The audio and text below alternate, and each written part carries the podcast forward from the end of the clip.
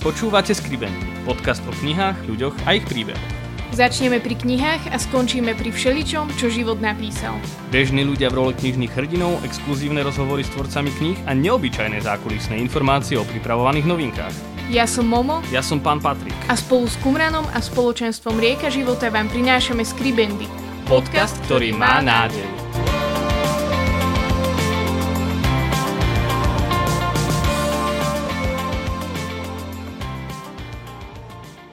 Vítajte pri druhej epizóde našho podcastu Skribendi. Sme veľmi radi, že v tejto druhej epizóde môžeme byť v malebnom prostredí u spisovateľa a kňaza Vlada Štefaniča. Vítaj, Vlado. Ďakujem pekne za pozvanie. My skôr ďakujeme, že sme mohli prísť. Preto tam bola tá pauza, že keď som povedal, že za pozvanie, že v podstate, že ja som vás pozval sem, čiže ste u mňa doma na mojej fáre, tak ja poviem teda, že vítajte. Ale mne sa veľmi páčilo, že vlastne ty pôsobíš teraz v Zlatej Itke a ty aj máš všade názov, alebo blogy sa tvoje volajú, že Vládko Štefanič. Vládko z Zlatej Itky. A je to pre mňa veľmi sympatické. Máš rád zdrobneniny? Nie, práve že nie. Nemám rád také, že aj keď som mal také obdobie v živote, kedy aj svojich blízkych priateľov, napríklad svojho strika som volal Petrik, ktorý je o dvadsať rokov starší odo mňa, alebo bol. Petrik, proste mal som také obdobie, potom som mal také obdobie, že všetkých som volal celým menom, že Vladimír, Radoslav, proste ja nemôžem povedať, že mám rád stropneliny, proste tak to vzniklo, Vladko. Ale ja to úplne chápem, lebo my tiež sa tak voláme, že ja volám Patrika Patrik, A, a on a ma nie, tiež volá Monika. To nie je zdrobnelina, či? A, áno, práve, že to nie je zdrobnelina a zároveň sa mi to ako Ani neviem, Vlad, Vládko zo Zlatej Itky sa mi to veľmi ako pozdáva. Paťko. Paťko. Paťko. Ale je to strašné, babka ma tak volá, pozdravujem babku, ale hej, asi od iných ľudí to nemám až tak rád. Babka má špeciálne povolenie. Vlado, ale poďme k tebe. Ty si spisovateľ a kňaz. Vo voľnom čase skôr spisovateľ, v originálnom čase kňaz. Tak na začiatok ja by som sa te rád spýtal, že, že čo je vlastne, alebo čo bolo tvojou motiváciou začať s tým písaním? Či to bolo nejaké odzrkadlenie toho bohatého vnútorného sveta, alebo ako to povedať, alebo niečo iné? Um, prvá vec, ja sa dodnes ani necítim byť spisovateľ. Proste mne, keď povie niekto, že som spisovateľ, pre mňa to je také, že necítim sa tak, je, pre mňa je spisovateľ Tolkien. Proste toto je spisovateľ. Štefanič, proste. Ako sorry, nie.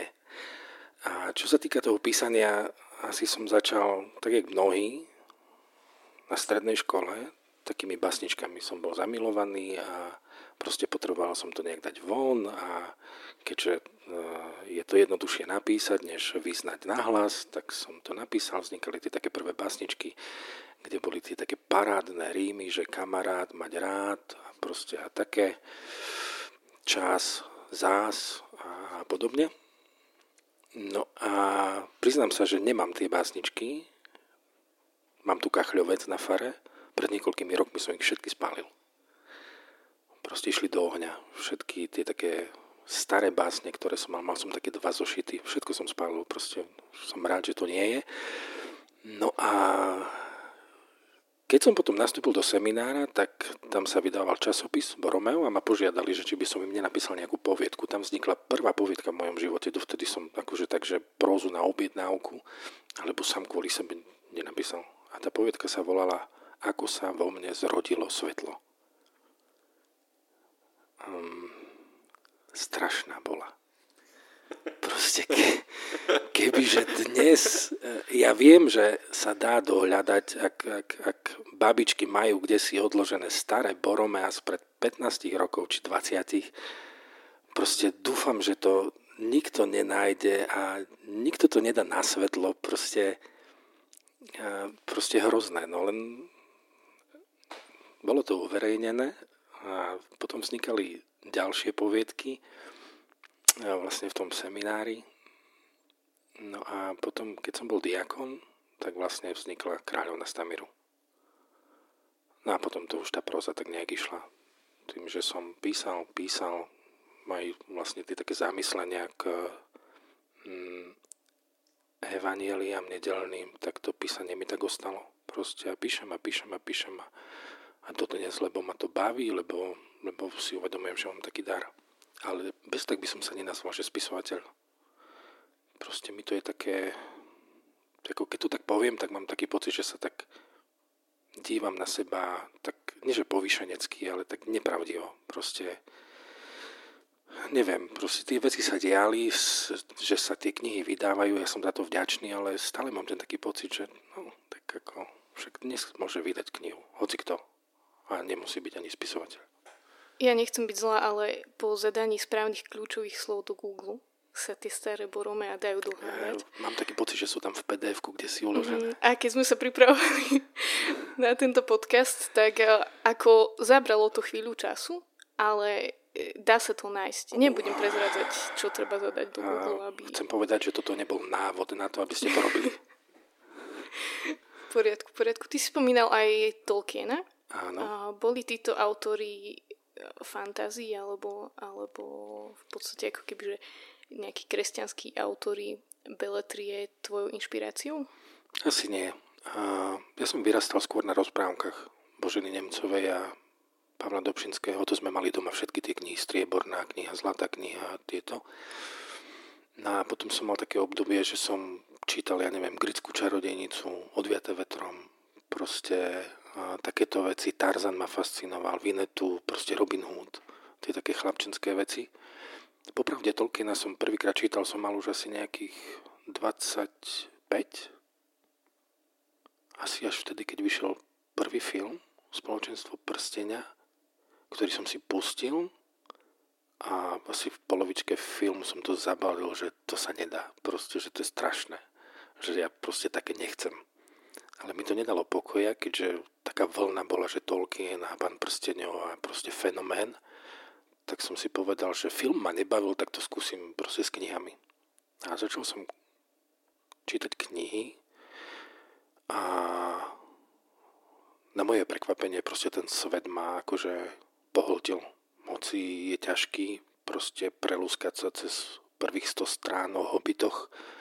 Proste je to, je to ťažké čítanie, ale naozaj ma to fascinovalo až tak, že som si potom kúpil normálne aj Silmarillion. Aj toto som čítal. Proste čo za normálnych okolností nikto rozumný čítať nebude. No ale ja som, ja som, ja som to dal.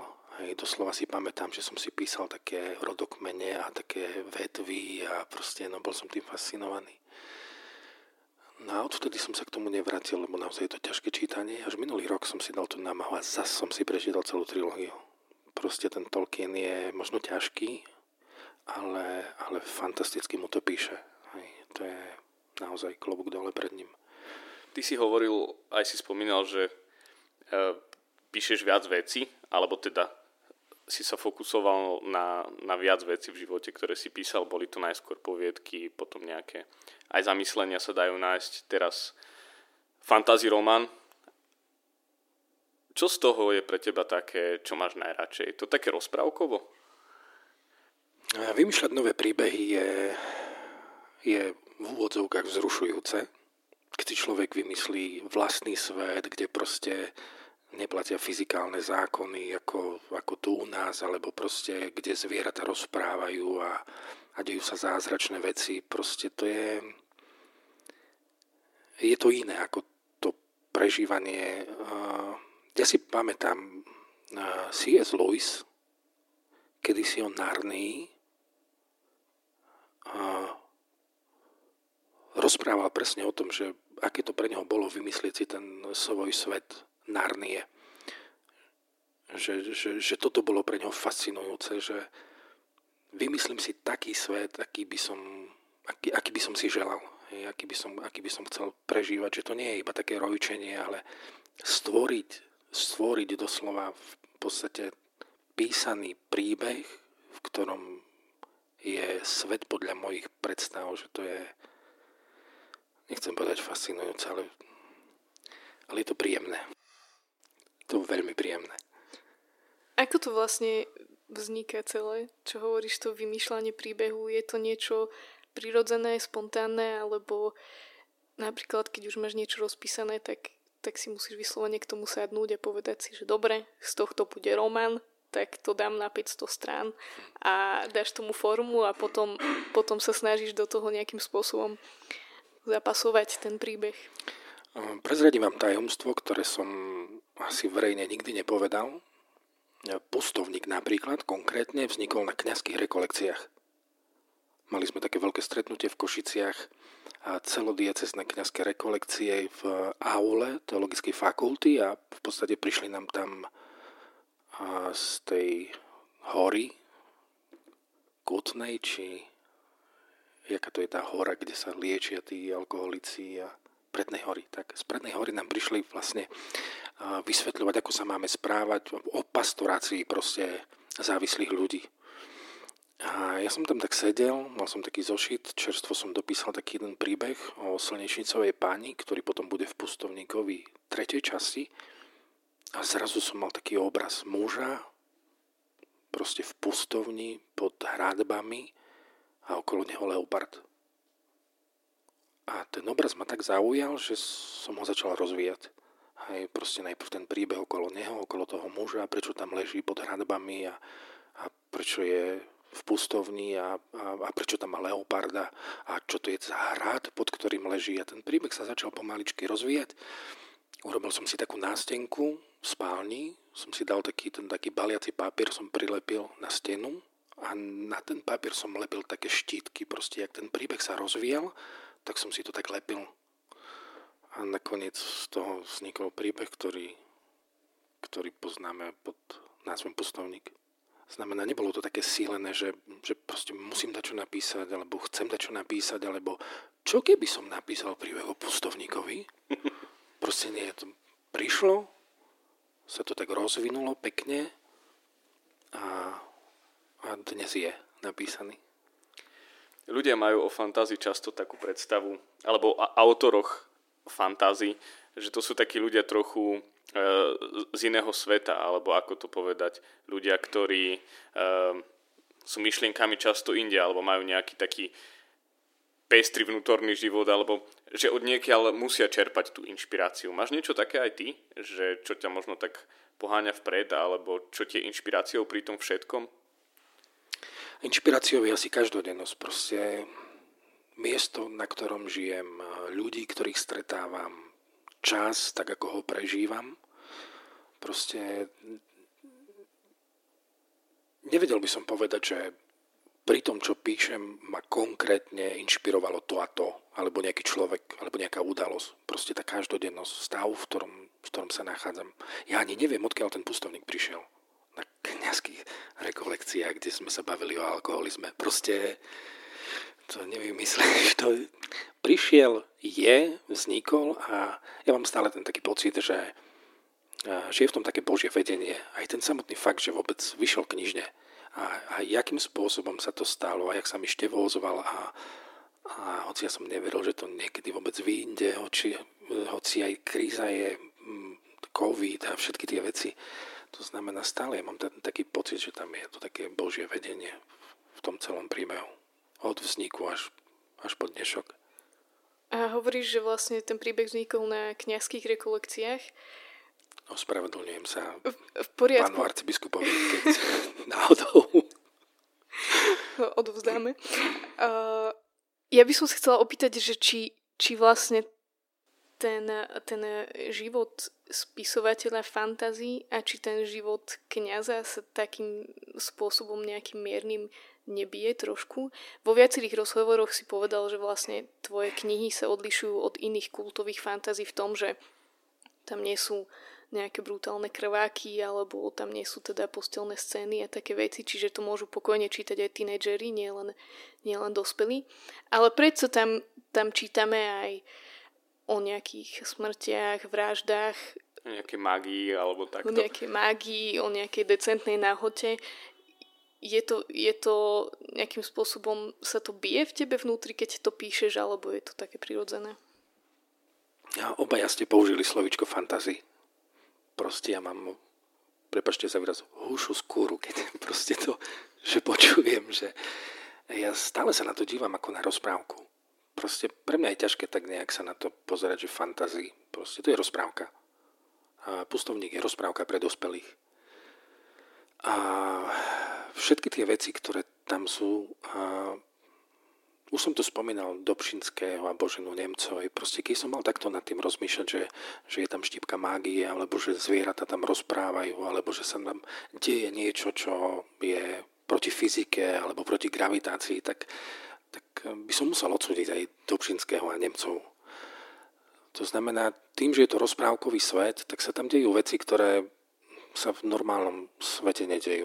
A pre každého, kto chytí do rúk túto knihu, musí byť jasné, už len kvôli tomu názvu, že muž s leopardom, jasné, že toto nie je príbeh z reálneho života. Hej. Že, to je, že to je príbeh vymyslený, že to je rozprávka a rozprávka ako taká, ktorá svojim príbehom mi chce ukázať na niečo dôležité. A pre mňa najdôležitejšie je, že od začiatku, keď ten príbeh čítam, môžem tušiť, lebo je to rozprávka, že v tom príbehu dobro nad zlom nakoniec víťazí. A ja chcem vedieť, jak. Jak sa to stane. A kto za to bude môcť. A akú úlohu v tom zohrá Pustovník, a akú úlohu v tom zohrá Leopard, a akú úlohu v tom zohrá Liana a Daniela. Proste chcem to vedieť.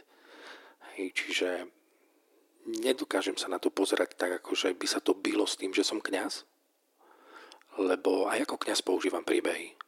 Aj na detských homšiach, keď hovorím nejakú proste rozprávku, tak teraz mám mať výčitky svedomia, že tá som dnes na omši povedal deťom rozprávku, v ktorej Ježko hovorí. Proste neviem si kvôli tomu robiť výčitky, lebo je každému jasné, že som hovoril rozprávku a nehovorím o realite. Nepresvedčam tých ľudí, že drahí bratia a sestry, dnes vám chcem povedať, Ježko hovorí. Si pamätám na takú jednu príhodu. Som robil také detské omše a na detské omše som používal takú plišovú hráčku. Mám ju kdesi tam. To bol los. A vždy, keď som chcel deťom povedať rozprávku, tak na začiatku tej kázne som hovoril deti, čo je toto za zvieratko. No a oni, že los, a potom, že nie. A presvedčal som ich dovtedy, až kým nepovedali to zvieratko, ktoré ja som mal v tej rozprávke, ktorú som im chcel hovoriť. No a tak som držal v ruke losa a hovoril som im rozprávku o krokodílovi. A si pamätám, jak raz prišla taká jedna mladá mamička za mnou a mi hovorí, že jej dieťa, jej dcéra v škôlke prehovárala učiteľku, že to nie je také zvieratko, ale že to je krokodil. Lebo ja som ich na, teda na uši pre, presvedčil. Čiže často ja som na detských svätých omšiach používal rozprávky, kde boli zvieratka, ale to nie preto, že by som ich chcel zmiasť, alebo presvedčiť o tom, že zvieratka rozprávajú, ale preto, že som chcel povedať nejakú pravdu, pravdu, ktorú, ktorú si môžu zapamätať. A jak je najlepšie povedať pravdu, ktorú chceme, aby si druhí pamätali, príbehom. Každý poznáme príbeh o dobrom pastierovi. Ježiš to používal, podobenstva proste, a tiež ho nikto neobvinuje z toho, že ovce rozprávajú, alebo ja neviem čo. Čiže nemám ten taký pocit, že by sa to tak vo mne bylo, to kňazské a to, to rozprávkové. Proste viem to rozlíšiť. Je jasné, že si autor teda tej knihy a niečo si tam zo seba musel dať, ale projektuješ nejaké svoje vlastnosti do niektorej z postav, ktoré tam sú? To sa ani ináč nedá. Si pamätám nebohy, nebohy, neviem, teraz jeho meno si spomenúť, napísal takú knihu Utrpenie mladého poetu. A v tej knihe hovorí o tom, že ak niekto chce byť spisovateľom a niečo písať, tak musí počítať s tým, že čokoľvek napíše, automaticky púšťa ľudí do svojej spálne. Proste sa to nedá oddeliť, že ja idem teraz niečo písať a nebude v tom ani štipka mňa. Proste to je nemožné. Hej. Čiže ja keď sa tak spätne dívam na to, diela, na to dielo Pustovníka, na tú samotnú postavu hlavnú, nemôžem povedať, že ja som pustovník. Ale tým, že som kňaz a žijem na fare, po väčšine času sám, a teda premýšľaním a uvažovaním a ja neviem, rozjímaním a čítaním, tak štipka zo mňa je automaticky v tej postave. Možno aj preto je Pustovník taký introvertný ako ja, preto možno nevyhľadáva veľké spoločenstva ako ja, preto možno veľa rozpráva, teda málo rozpráva, veľa uvažuje ako ja, hoci dnes rozprávam asi veľa, ale, ale čiže samozrejme kopec zo mňa je v tom príbehu. Hej. Aj to, ako sa, dajme tomu, pustovník díva na prírodu, ako sa díva na svet. A je tam kopec mňa. To proste nedá sa to oddeliť. A ja som s tým počítal a mnoho ľudí, ktorí ma poznajú, tá aj sa tak na to tak dívajú, že, že hej, že toto je on, že toto mohol napísať on, lebo toto on žije, lebo taký je. Ty si spomínal teda zrod toho pustovníka, už vieme, kde sa to celé zrodilo. Áno, za to sa znova ospravedlňujem. ako, ako sa to ďalej vyvíjalo, alebo ako vzniká vôbec taká kniha, ako je Pustovník, keďže už teraz vieme, že nemá len prvé dve časti, ktoré, ktoré vyšli, ale že už sú aj ďalšie. Zrejme to nie je tak, že sedíš a za päť minút si vymyslíš šesťdesiatštyri postáv a, a kopec vedľajších línií. Ako to vôbec celé vzniklo? Um, treba tomu nechať čas. Ono, keď vznikla tá postava pustovníka pod uh, hradbami v pustovni s leopardom, tak trvalo asi dva mesiace, kým som začal písať. Proste ten príbeh sa vo mne rodil deň za dňom, uvažovaním, premýšľaním. Chvíľu som tomu nevenoval žiaden čas, potom som si nakreslil mapu, proste začal som si robiť tie také tabuľky, kde bola konkrétna postava a proste keď mi napadla nejaká dejová línia s tou postavou, tak som to tam zapísal, potom som to zmenil, tak som pokrčil ten papierik, vyhodil, nalepil tam nový a prvotná myšlienka asi po mesiaci uvažovania bola, že napíšem tri knihy. Prvá bola tá, že by tam bol pustovník a jeho životný príbeh, to znamená nie od momentu, kedy začína normálne reálne pustovník, ale od momentu, kedy stratí ženu, proste celý ten jeho príbeh z minulosti, ktorý je tak okrajovo v Pustovníkovi jedna. A, ale nakoniec som to tak zavrhol. Proste z tých troch kníh nakoniec vznikla jedna, vlastne Pustovník jeden. A keď som písal Pustovníka jeden a uvažoval som nad mnohými postavami, tak ten príbeh sa začal tak vo mne rozvíjať, že som vedel, že, že to nemôže skončiť jednotkou, že, že, že to bude mať pokračovanie. A keď som dokončil prvý príbeh, tak potom som tak nechal tomu trošku čas, sa to tak vykryštalizovalo vo mne. A vtedy už som vedel, že proste budú ďalšie tri príbehy, ktoré začnú v takomto bode a budú smerovať k tomu bodu. Hej, čiže, čiže keď som začal písať Pustovníka, nemal som celú dejovú líniu, že od začiatku po koniec. Proste vedel som, jak skončí prvá časť. Aj preto je to tak rozlíšené, že tá prvá časť sa volá Muž s leopardom, ako keby to bolo samostatné dielo. A potom tie ostatné, druhá, tretia, štvrtá, sa všetky volajú, že slzy. Slzy zeme, slzy matky, slzy rytiera. Ako keby to bolo jedno dielo. Nechcem sa porovnávať s Tolkienom. Naozaj nie. Odpustie mi, že som to vôbec povedal, ale to je ako tak, keď vznikol Hobbit, to je Muž s leopardom, a potom Pán prstenov, to, to sú tie tri časti. Hoci v podstate je to celý komplexný príbeh, ale, ale vo mne sa to takto rodilo týmto spôsobom. Mňa by zaujímalo to, čo si hovoril o tej, o tej mape. Že najprv vlastne si si nakreslil mapu a potom si riešil ten príbeh a potom, keď bolo zrazu nové mesto, si ho prikreslil na mapu?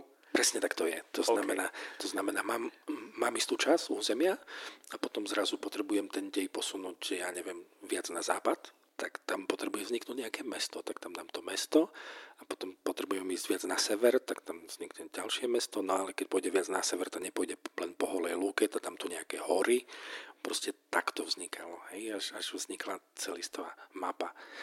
Napríklad píšem teraz nový príbeh, ani vám nepoviem, jak sa volá, lebo to je strašné meno, že Chekutanga. Volá sa Chekutanga a vlastne podnadpis je Prvá medzi mužmi. A tam som nakreslil mapu celú hneď na začiatku. Proste tým, že ten príbeh je krátší ako Pustovník, tak normálne hneď som si nakreslil mapu, mám ju nalepenú v spálni na dverách, kde mám aj postavy a líny a furt na to čumím proste, jak ten príbeh sa rozvíja. A tam som mapu nakreslil hneď. Znamená, viem presne, kde a v ktorých mestách a častiach a horách a kopcoch sa ten príbeh bude vyvíjať. Pri Pustovníkovi nie, tam proste som to neustále dotváral. Hej. Ty si vlastne pri tom písaní ako taký Adam, hej? Že si, že si povieš, že vznikne nové mesto a bude sa volať tak. Hej? A ako to vlastne akože ti príde, že sa bude volať neviem, Bystrica. Lebo ja, ja mám viac ľudí poznám, alebo medzi mojimi priateľmi sú ľudia aj, ktorí píšu poviedky a oni mi často hovoria, že majú strašnú krízu s pomenovaniami či už osôb, alebo teda postav a dať im meno, ktoré by možno bolo dosť dobré, alebo ktoré by nebolo také ošúchané a takisto mesta, keď sú vymyslené, že je to pre nich také ťažké a, a ako ty sa s tým vysporiadávaš? Plne súhlasím, to je najhoršia vec. Proste píšem príbeh, píšem príbeh, hlavná postava príde do nejakého mesta a ja mám teraz ho nazvať. Proste prvé, čo mi príde na um a potom píšem, píšem, také prosté meno si tomu dal, sa vrátim, prepíšem to. A dokonca sa mi stalo aj tak, že v, v celej tej sérii Pustovníka vystupuje žena, ktorá sa volá Sára. A keď som pôvodne sa volala, že Hilda, proste strašne som, dopísal som celého prvého Pustovníka a teraz som si to čítal a stále tam bolo, že Hilda, že Hilda, že Hilda. Mi to liezlo na nervy, proste, ale to je tým, že vlastne prišla do príbehu a dal som jej meno. Nechcel som sa viac zaoberať tým, že či dobré, zlé meno, alebo či sa mi páči, alebo nepáči. Proste bola Hilda. A potom, keď som to čítal znova, no nemohol som, tak som rozmýšľal a dal som jej meno Sára. A keď som jej dal meno Sára, tak som bol potom spokojný. Hej. Poznám niekoho, komu vadí v príbehu meno Stanka. Hej, že keď čítal celý ten príbeh, tam ho tak trošku vyrušovalo meno Stanka. Tak som potom tak nad tým rozmýšľal, no ale už bolo neskôr, lebo jednotka už bola vonku. Znamená, už sa to, už sa to nedalo meniť, ale s tými menami je to ťažké. Hej. Mal som aj také stavy, že som si normálne otvoril aplikáciu v telefóne, kalendár, a som si prechádzal všetky mená. A teraz som pozrel, toto nie, toto, toto nie, proste je to. Čím viac postav, je to potom také zložitejšie. Tiež to nemám rád. Najradšej by som bol, keby tie postavy nazval niekto iný. Nejaký odborník na mená. A máš niečo také, čo si si potom povedal, že si toto som dobre vymyslel? Nie, ja zväčša taký pocit nemám. Ja zväčša mám ten taký pocit, že a dobre a, a, a bude sa to páčiť a, a proste skôr taký opačný. Že wow, dobrý som, to sa mi často nestáva. Môj brat je inak veľkým fanúšikom Pustovníka. Musím ho týmto pozdravovať. A verím, ja ho pozdravujem. Že, verím, že to bude počúvať. A, a keď som mu hovorila, že ideme s tebou natáčať podcast, tak on mi hneď poslal pätnásť otázok. Tak ja som si dovolila akože vybrať jednu, lebo mi prišla veľmi zaujímavá. A v podstate on hovorí, že držal svoje romantické, predst- romantické palce Pustovníkovi a Izabele. Ale že teda z dejového hľadiska dostal riadnu facku. A že potom prišli ďalšie. Nechcel špecifikovať, že ešte stále ich rozdýcháva. Môj zlatý. Ale že jeho otázka znie, že aké ťažké je v týchto dňoch šokovať čitateľa. Nie natoľko, aby knižku vyhodil von oknom, ale zase, aby to nebola taká predvídateľná udalosť. Aby vlastne ten autor udržal to napätie také príjemné. Priznám sa, že keď som to písal, v podstate všetky knihy, ktoré píšem, sú rozdelené na tri časti. A sú rozdelené na tri časti práve preto, že vždy som chcel, aby koncom každej časti bolo niečo, prečo by si čitateľ povedal, to nemyslí vážne, to proste čom? Keď dočítala moja švagrina aj moje netere proste túto knihu, to bolo presne toto isté. A prečo toto? A prečo ten zomrel? A, a, a jak to je možné, že ten leopard rozpráva proste? A sám si uvedomujem, že pri čítaní istých kníh ja to tak sám potrebujem. Hej, že tá kniha ma udrží v bdelosti iba vtedy, keď toho čitateľa prekvapí. Ja Ja som ten typ čitateľa, ktorý je schopný prečítať sto strán nejakej knihy a potom ju proste nechať. Že nie som ten typ, že tá už keď som začal čítať nejakú knihu, ju musím dočítať, alebo film. Ja som presne ten typ, že pozriem tridsať minút film a poviem nie. Vypnem a viac nepozerám. To znamená, toto sa mi deje aj s knihami a preto je pre mňa veľmi dôležité toto do tých kníh dávať. Ten, ten taký moment prekvapenia, že, že, že by si čítateľ kladol otázku a že prečo a, a na čo to je dobre a, a tak sa to rozvíjalo a týmto smerom to malo ísť a prečo to nejde týmto smerom a na čo myslel ten spisovateľ, či ten Vlaďo proste. Čiže je v tom taký zámer. V tých ďalších častiach je toho tak pomenej, veľa je toho v štvrtej časti. Štvrtá časť je pre mňa taká, že asi najdôležitejšia, lebo mnohé vysvetľuje.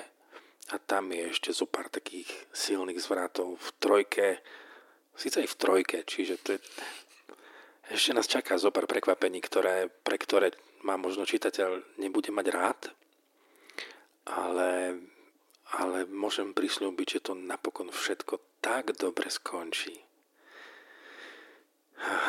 No. Hovoril si o tom, že čo tam dávaš, alebo na čo si dávaš pozor, aby si tam dal, aby to držalo čitateľa v bdelosti.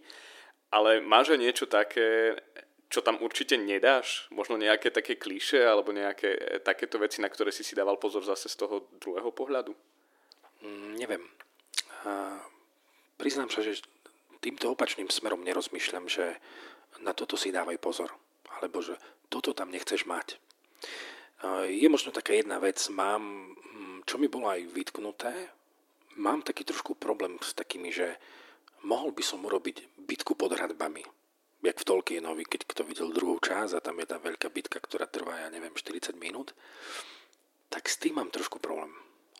Hej, a mnohí mi vyčítali, že je tam málo takých dramatických prvkov a že sa tam nebojuje a dokonca kto si mi vyčítal, že proste tá prvá časť končí tak, že oni tam prídu na záver pod hradby a nič. Hej, že, že tam by sa žiadalo proste také vyvrcholenie a kone, meče, krv a ja neviem. Proste s tým mám tak trošku problém. Hej, s tým som bojoval aj pri svojom prvom diele Kráľovnej Stameru. Som, proste som to tam nechcel mať, nechcel. A takisto je to aj, aj, aj v Pustovníkovi. Hej, že som rozmýšľal nad tým, že neviem, či tam je moment, kedy pustovník vytasí meč.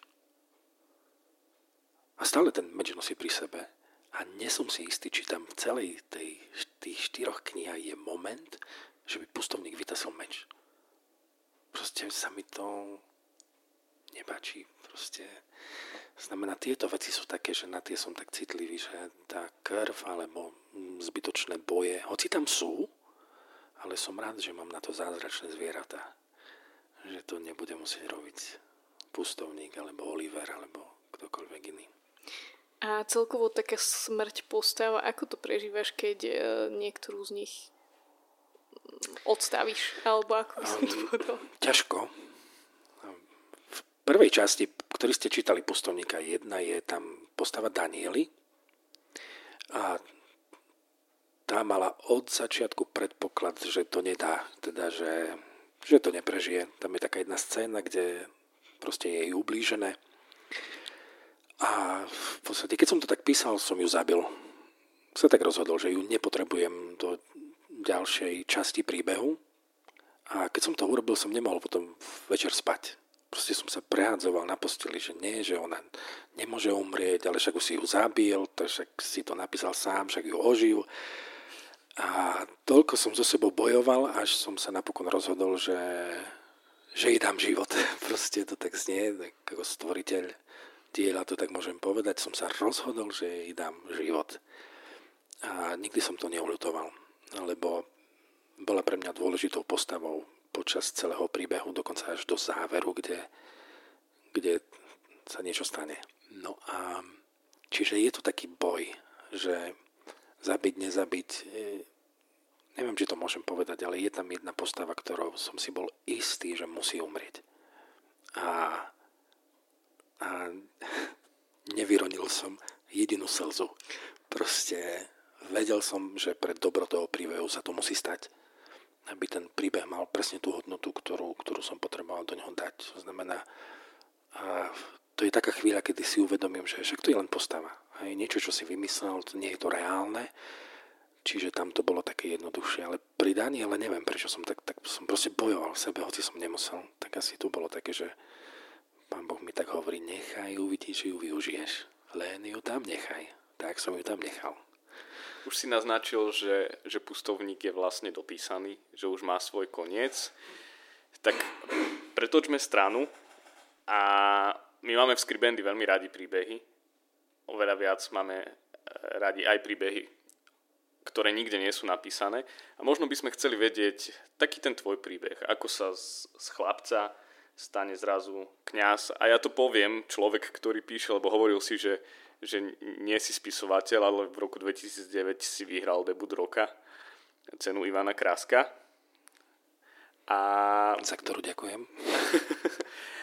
A nejak tak chodil si na technickú školu, štyri roky, dve fakulty a zrazu si kňaz, žiješ tuto v Zlatej Itke. Ako sa to takto stalo zrazu, že, že si tu a, a píšeš si?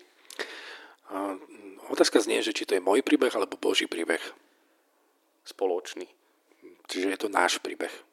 Tak by som si želal, aby o tom hovoril teraz Boh. Keď je to náš spoločný, že som o tom nemusel hovoriť ja. Priznávam sa, že je pre mňa ťažké niekedy o tých veciach hovoriť, lebo nie ani preto, že by boli intimné, ale že je niekedy ťažké o nich hovoriť v pravde.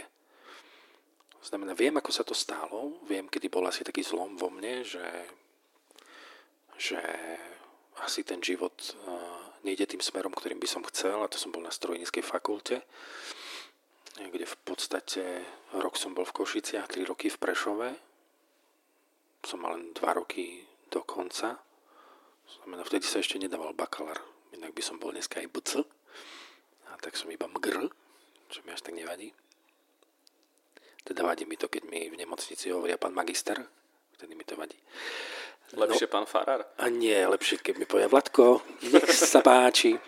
A čiže hm, prišiel taký moment, hm, veľkú úlohu v tom zaiste zohralo aj Medžugorie, kde som bol na festivale mladých, v nejakom deväťdesiatom ôsmom alebo deväťdesiatom deviatom, tak tam to bolo pre mňa také silné. No a tým, že som bol ministrant, v podstate som bol takmer každý deň pri oltári, to znamená, bolo to pre mňa také prirodzené prostredie okolo kňaza a pred ľuďmi a okolo bohostánku.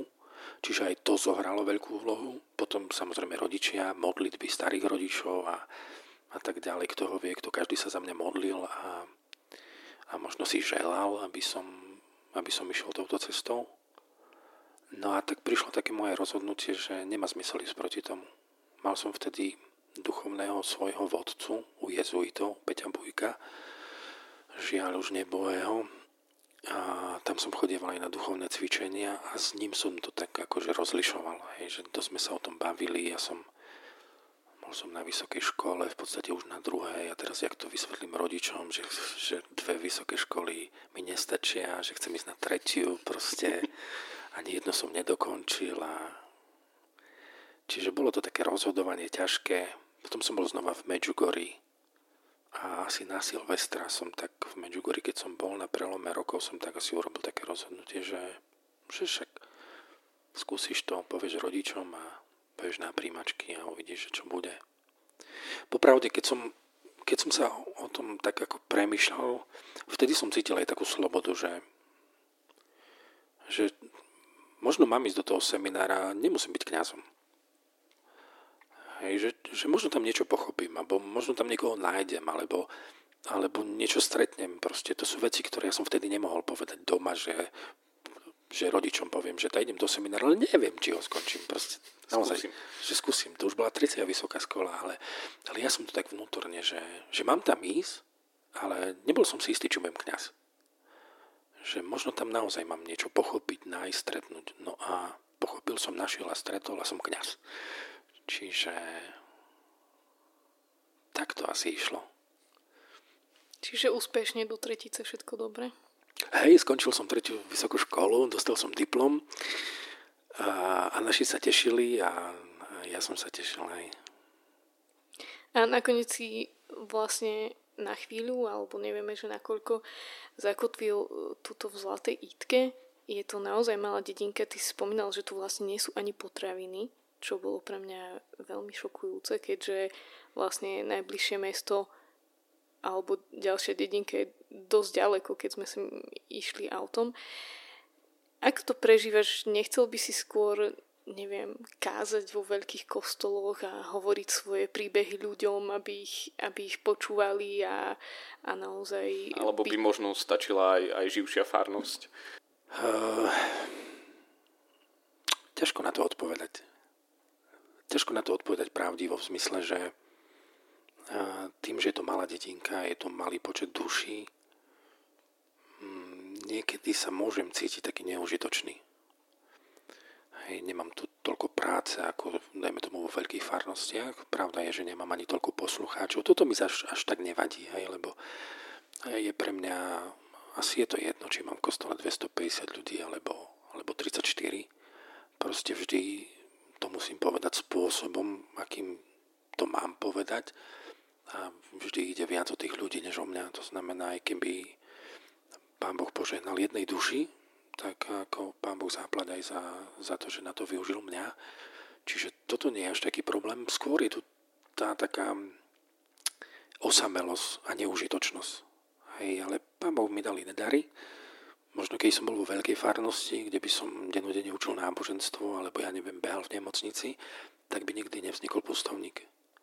To znamená, má to svoje za a má to svoje proti. To znamená, som rád, že mám čas na to, aby vznikali takéto príbehy, ale na druhej strane niekedy tak, že no tak išiel by som do väčšej farnosti. Ale to je, tak ako som už spomínal vám, vždy je to o tom, že človek chce mať to, čo práve nemá. Hej, že na mne je, aby som sa dennodenne proste naučil byť tu, byť tu pre tých ľudí, modliť sa za tých ľudí a možno aj ten čas, ktorý je pre mňa ťažký, tá osamelosť a samota, proste za tých ľudí opätovať. A keď to tak budem robiť, tak ako čo záleží na tom, či som v Sníne, Poprade alebo v Zlatej Itke. Všade sa to robí. Čiže je to taký boj. Musím priznať, že je to, je to samozrejme boj. Človek, ktorý je sám a osamelý a žije v pustovni ako pustovník, tak musí prežívať aj nejaké boje. Ohromné maličky. Na záver máme takú rubriku, volá sa Ohromné maličkosti a sú to také veci, ktoré sú zdanlivo nebadané, ale pre niekoho možno veľmi dôležité, každodenné, ktoré prinášajú radosť a, a život a tak oživujú človeka. Máš ty niečo také? Zlatá hodinka. Milujem východ a západ slnka. Rád fotím, túlam sa po horách, teda dnes už teraz teraz menej trošku, ale... Kým som bol fit, tak je to najkrajšia časť dňa. Proste ráno, keď vyjde slnko, jak záleje to svetlo, proste v tom úhle, jak padá, všetko má proste takú živú tvár, stromy, miesta, obloha. A to isté večer, to znamená, zlatá hodinka je čosi, čosi nádherné. To je taká maličkosť, ktorú mnohí prehliadame. Proste utekáme do práce, utekáme z práce a ani nevidíme, že, že proste jak ten svet vyzerá ináč, Keď, keď, keď je skoro ráno alebo neskorý večer. Čiže toto je taká maličkosť, ktorú mám veľmi rád. Potom kávu, ranú kávu, a keď v horách, tak kde na kopci, tak to je skvelé. Knihy, hudbu. Hudba je, je, je nádherný dar, ktorý máme. Proste je, to je... Som veľmi vďačný za hudbu, častokrát ďakujem aj pánovi za to, že keď si... Ja mám rád tú takú filmovú hudbu, to znamená, nie je to takú modernú, ale filmovú, to znamená soundtracky a, a tieto veci. A keď, keď objavím čosi nové, to som tak, Pane Ježišu, to jak? To jak on také mohol? Proste za také, za také maličkosti, keď, keď objavím niečo nové, je, je naozaj som vďačný. Čiže to sú asi také veci, kniha, hudba, káva, raná hodinka. Ďakujeme, Vlado, za to, že si prijal naše pozvanie a mohli sme prísť k tebe a, a spolu sa porozprávať aj o pustovníkovi, aj o tvojom živote a tvojej ceste k tomu, ako si písal knihy. Knihu Pustovníka si môžete kúpiť v Kumrane na w w w bodka kumran bodka es ka, vydalo ju vydavateľstvo Kumran a my ti, Vlado, už len ďakujeme za to, že si bol našim hosťom. Nemáte za čo ďakovať. Ďakujeme veľmi pekne a určite nevypínajte, lebo máme tu pre vás špeciálne svižne knižne.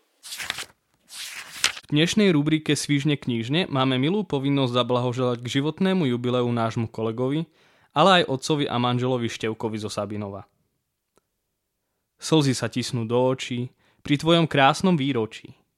Na strome života vykvitlo štyridsať rúží, nech má tvoje srdce stále po čom túži. Čas mladosť odniesol, ale nie srdce. Všetci dnes na teba myslíme vrúcne. Prajeme veľa ďalších rokov, veľa pevných krokov.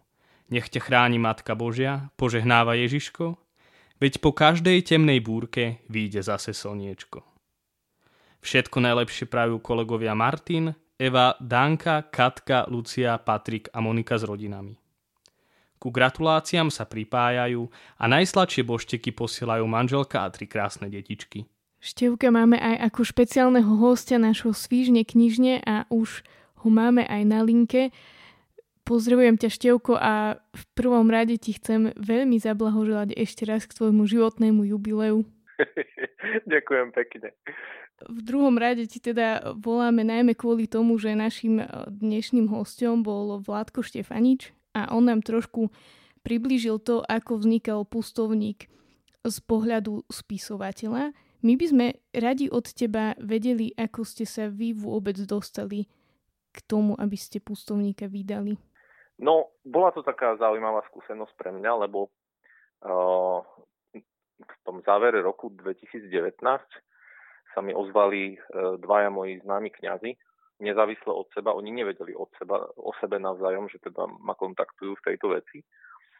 A spomenuli mi, že, že otec Vlado zverejnil na svojom blogu tohto Pustovníka, zatiaľ teda v elektronickej forme, a že si ho čítajú, alebo že ho prečítali a, a myslia si, že, že by bolo super, keby to vyšlo knižne, a tým, že sme sa osobne poznali s týmito dvoma spomínanými kňazmi, tak, tak nám to dali ako taký vydavateľský tip.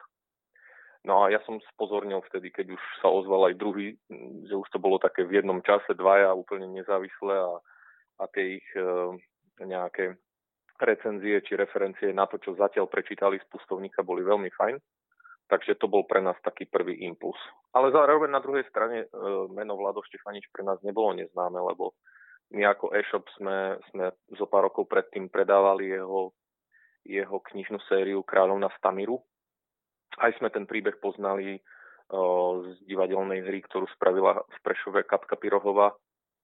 A, a takisto, keď sme pred zo pár rokmi robili literárnu súťaž a vyšla z nej kniha Kvapky požehnania, tak otec Vlado tam v nej mal svoj príbeh a pamätám si, že medzi tými, ktoré súťažili vlastne o postup do toho um, vydania tej knihy, tak um, ten Vladov príbeh bol jedný z naj, ktorý, ktorý nám vlastne do redakcie prišli. Takže pre nás to nebolo neznáme meno. A potom nasledovalo čo? Keď už ste si vlastne povedali, že by ste to s tým Vladom skúsili aj s jeho Pustovníkom, tak ako potom prebiehajú nejaké procesy? Vieš, u nás v vydavateľstve e, nikdy nejdeme po tom, že, že si vygooglíme nejaký rebríček top kresťanských kníh, e, či už z Ameriky alebo odkiaľkoľvek na svete a, a ideme po tom, čo, e, čo letí inde. Vždy si to čítame v redakcii. Máme nejaký tím ľudí aj interne, ale aj externe, ktorí nám s tým pomáhajú, ktorí, ktorí prečítajú danú knihu. Už vieme, kto na aký druh literatúry reflektuje, takže im to rozpošleme a potom čakáme, že čo nám k tomu napíšu. A zároveň to aj niekto od nás z redakcie číta. A ani v tomto prípade to nebolo inak, veď Pustovníka sme rozposlali asi, tuším, šiestim ľuďom, ktorí ho vlastne potom od toho novembra dvetisícdevätnásť, keď sme dostali ten tip, tak niekde do marca, apríla sme v podstate čakali na, na ich e, referencie, lebo Pustovník je, je rozsahovo náročné dielo, takže aj na to prečítanie sme čakali dlhšie. A na základe tých reakcií, ktoré prichádzali, e, ešte sme medzi týmto posielali ďalším. E, od kňazov sme už ani veľmi nezhaňali ďalšie referencie, lebo však sme mali tých dvoch, medzi tým sa ozval ešte tretí, znovu úplne nezávisle od tých dvoch, takže pre nás to boli také krôčiky potvrdenia, že poďme do toho, že skúsme to, že, že vydajme to. Aj keď samozrejme je to risk, lebo je to pôvodné slovenské dielo a, a ten trh slovenský a na tento druh literatúry takej fantázie je malý. Proste je to, je to za každým je to risk. Pre takého malého vydavateľa, ako sme my, je to Je to risk. Ale, ale podujali sme sa naňho, čiže to sa bavíme niekde o marci dvetisícdvadsať. No a a potom sme sa vlastne pustili do, do korektúr. Popri práci s, teda s pustovníkom jednotka sme, sme vlastne prijali do redakcie ďalšiu, ďalšiu redaktorku, ktorá nám s tým vlastne veľmi výrazne pomohla a, a vlastne prvý diel pustovníka sme potom pripravili do tlače. Niekedy v septembri sme už mali prvé nástrely toho, ako by mohla vyzerať obálka, ako vnútorné ilustrácie a, a potom v oktobri sme ho, tuším, spracovali do tlače a koncom oktobra sme spúšťali predpredaj prvého dielu.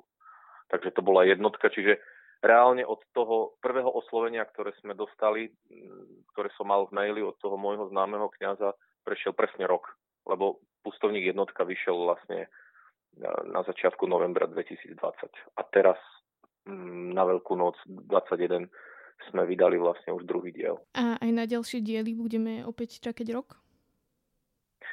Uh, nie. V tomto roku by sme chceli vydať ešte trojku s názvom uh, Slzy matky.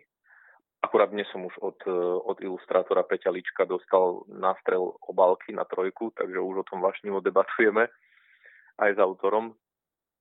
Takže tá trojka, uh, ak všetko dobre pôjde, mohla by byť znovu na začiatku novembra.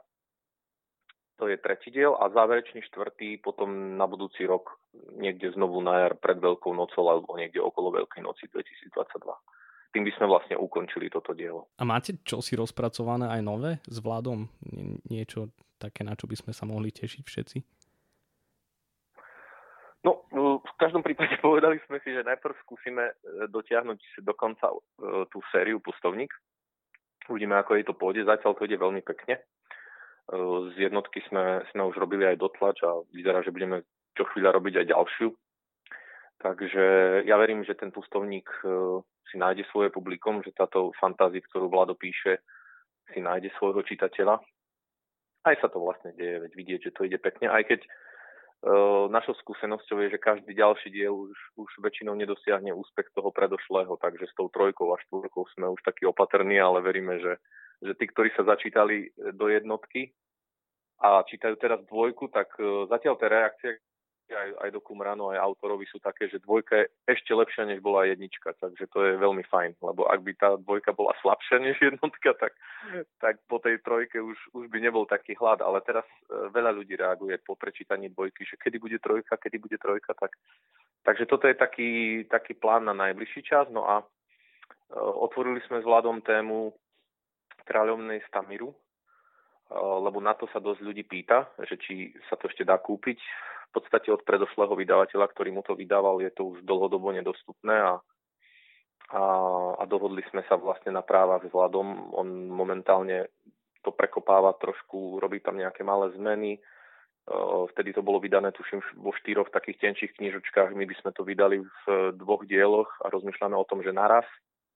Nesľubujem, že či to bude v roku dvetisícdvadsaťdva, ale možno do roku dvetisícdvadsaťtri by sme to mohli vydať. Naraz teda jednotku plus dvojku. No a, a máme ešte taký typ od Katky Pyrohovej, režisérky, že naša Vlado má veľmi pekne spracované detské kázne, takže na nejakú detskú knižočku poškolujeme. No super, to vyzerá veľmi fajn. My ti, Števo, asi, asi musíme aj poďakovať, aby to bolo naozaj aj takéto svižné. A sme radi, že sme sa s tebou mohli spojiť a prajeme už len to najlepšie aj, aj nám v Kumráne, aj, aj tebe veľa inšpirácií. Ďakujem pekne, držte sa. Ahoj. Ďakujeme, že ste s nami vytrvali až do konca a odkryli príbehy dnešnej epizódy. Naše podcasty môžete nájsť na webe w w w bodka kumran bodka es ka v sekcii podcast a vo všetkých podcastových aplikáciách. Sledovať nás môžete na Instagrame Skribendi podcast. Do, Do počutia, počutia už o dva týždne. týždne.